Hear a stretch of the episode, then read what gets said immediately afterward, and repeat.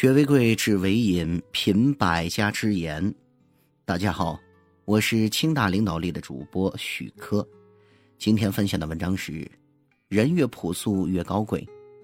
微信搜索关注 “T H L 调大课堂”，免费进群组的学习，用学习的姿态步入状态。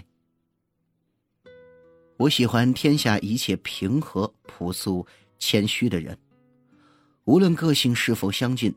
都没有太大的关系。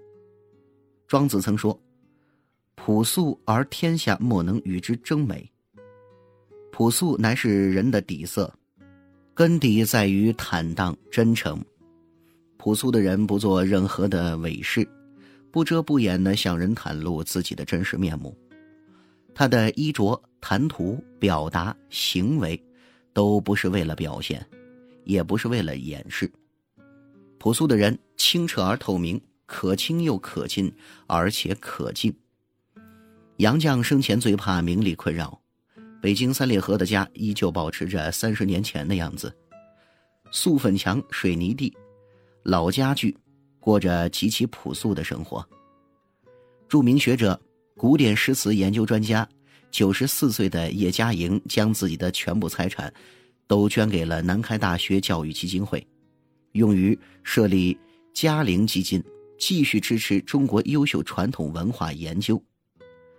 没有热搜，没有铺天盖地的掌声，只有一个诗词的女儿，一个世纪的痴心持守，一颗对中国的古典文化朴素真挚的心。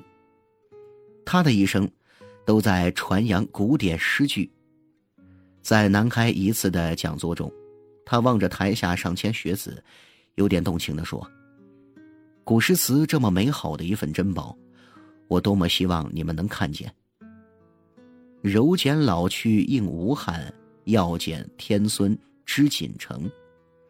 只要年轻人能够把我吐出的丝织成一片云锦，让中国传统文化的种子能够留下，我死去也无憾了。”这是叶嘉莹的一首诗，更是他毕生的追求。活在这个世上，人人都会有朋友，而真正的友情是一种纯洁、高尚、朴素、平凡的感情。君子之交淡如水，真正的朋友不热烈，不张扬，默默陪伴，让人感觉虽无十分依赖，却又不能离开。驰骋疆场四十年的传奇唐代名将薛仁贵，在参军之前。与妻子住在一个破窑洞中，经常靠好友王茂生夫妇接济。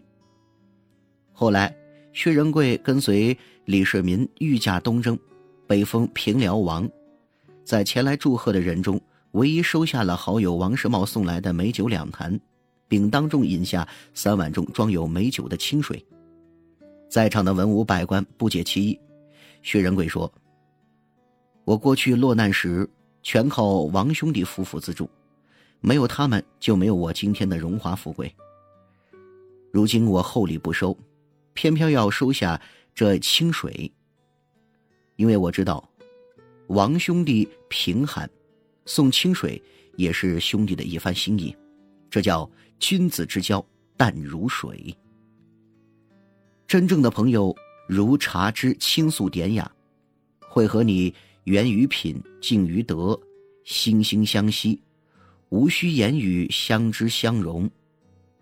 林清玄从一位花贩那里得知，几乎是所有的白花都很香，越是颜色艳丽的花，越是缺乏芬芳。由此得出了一个结论：人也是一样，越朴素单纯的人，越有内在的芬芳。正如他的文章一样，清新流畅。简单朴素，至真至善，平易近人中，却总有着感人的力量。陶渊明不为五斗米折腰，辞离官场，归隐田园，采菊东篱下，悠然见南山。远离尘世的樊笼，与世无争，淡泊名利，淡看荣辱，笑看人生。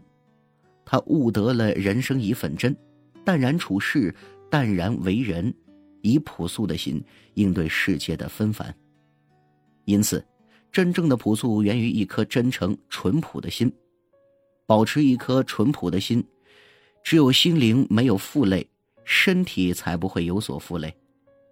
繁华三千终归零，人世安得假作真？淡到极致是朴素，可以修得一颗本真心。